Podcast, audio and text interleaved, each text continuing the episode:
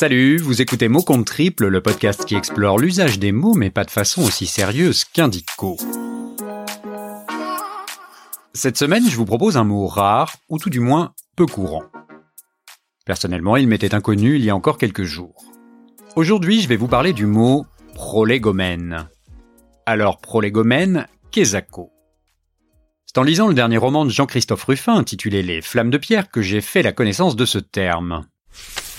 Avant de vous en dire plus sur sa signification, je vous livre le pitch du bouquin. Il s'agit d'une histoire d'amour entre deux personnages que tout oppose du point de vue sociologique. Pierre est un guide de haute montagne et Laure est une jeune cadre brillante qui travaille à Paris en banque d'affaires. Je vous ai dit qu'il y a deux personnages, mais ce n'est pas tout à fait exact.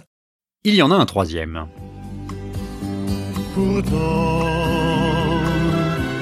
la montagne est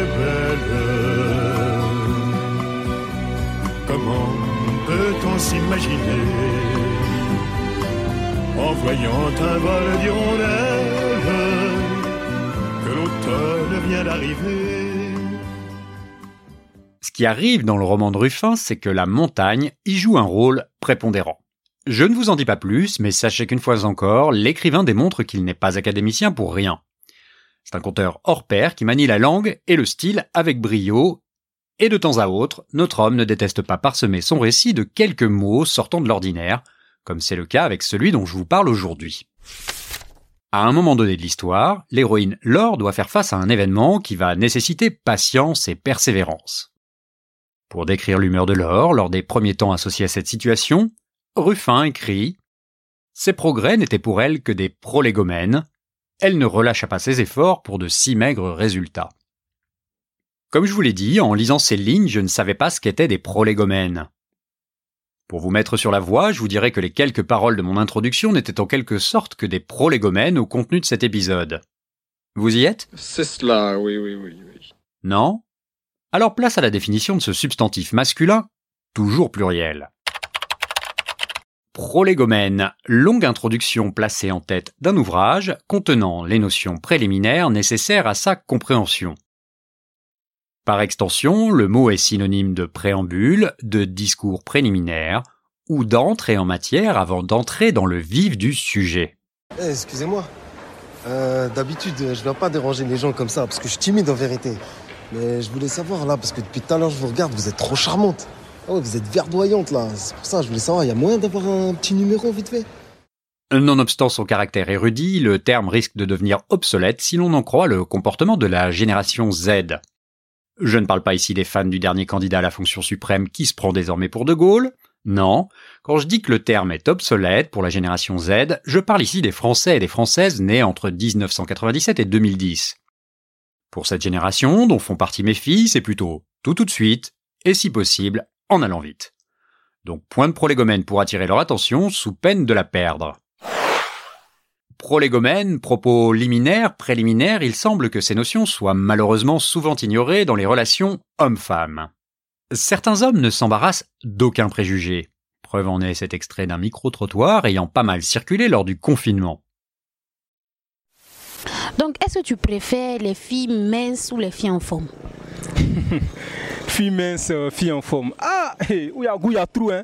Moi, dès qu'il gagne là, il laisse pas. Filles minces, filles grosses, si moi il gagne, il tape. Pour notre ami, c'est sûr, pas de prolégomène. Une scène classique du cinéma français corrobore du reste cette stratégie d'approche directe. Écoute Bernard, je crois que toi et moi, on a un peu le même problème. C'est-à-dire qu'on peut pas vraiment tout miser sur notre physique, surtout toi. Alors si je peux me permettre de te donner un conseil, c'est oublie que t'as aucune chance, vas-y fonce. On sait jamais, sur un malentendu ça peut marcher. Il arrive pourtant que le malentendu persiste durant de très nombreuses années sans être dénoncé. Mais fort heureusement, les temps changent. L'actualité récente nous rappelle ainsi que certaines célébrités cathodiques ont souvent volontairement oublié ces concepts, se basant sur la fameuse mais parfois malheureuse maxime qui ne dit mot consent. Sachez que pour la petite histoire, on doit ce proverbe au pape Boniface VIII au XIIIe siècle. Au vu des dernières révélations qui touchent l'Église, je comprends mieux l'origine de certains comportements. Mais revenons, si vous le voulez bien, aux célébrités cathodiques, actuellement sous le feu d'un tribunal médiatique. Séquence émotion. On va écarter un petit peu les bras, on va ouvrir les pinces. Voilà, les pinces devraient s'ouvrir. Voilà. Regardez, fantastique vision que d'avoir ce requin si branchi qui est euh, à peine dérangé par la présence de ce sous-marin. Extraordinaire. Ah ça, c'est un grand moment. Il semblerait que notre homme n'ait pas pincé que des requins pour vivre de grands moments, absents, semble-t-il, de toute forme de prolégomène. Mais bon, à l'heure où j'enregistre, c'est-à-dire début décembre 2021, je rappelle qu'il est présumé innocent. L'enquête préliminaire nous dira si les prolégomènes que constitue l'émission d'Élise Lucet sur le sujet étaient justifiés ou non. Heureusement, tous les hommes ne font pas dans l'outrance et savent recourir à d'autres méthodes pour obtenir ce qu'ils veulent. Lesquelles, me direz-vous? La poésie, par exemple. Azur, nos bêtes sont bondées d'un cri. Je m'éveille songeant aux fruits noirs de la nibe dans sa cupule verruqueuse et tronquée. Saint John Perse. Tu te mets toujours les fesses à l'air pour citer Saint John Perse? Ça aide. Oui, je sais, j'adore les bronzés. Vous avez été plusieurs à me le dire. Vous aurez sans doute reconnu là Christian Clavier moulé dans son string filet du pêcheur, tentant de séduire Josiane Balasco. Alors vous l'avez compris, que ce soit en science, en littérature ou dans notre vie quotidienne, les prolégomènes constituent une étape souvent nécessaire et utile pour atteindre son but, quelle qu'en soit la nature. C'était en tout cas le sens des mots de Jean-Christophe Ruffin à propos de son héroïne dans son dernier livre, Les Flammes de Pierre, dont je vous recommande la lecture si vous aimez la montagne. Pour conclure cet épisode sur les prolégomènes, je vous laisse méditer cette citation de Vladimir Jankélévitch. La philosophie est tout entière préliminaire, à moins que ce ne soient les préliminaires qui soient déjà philosophie.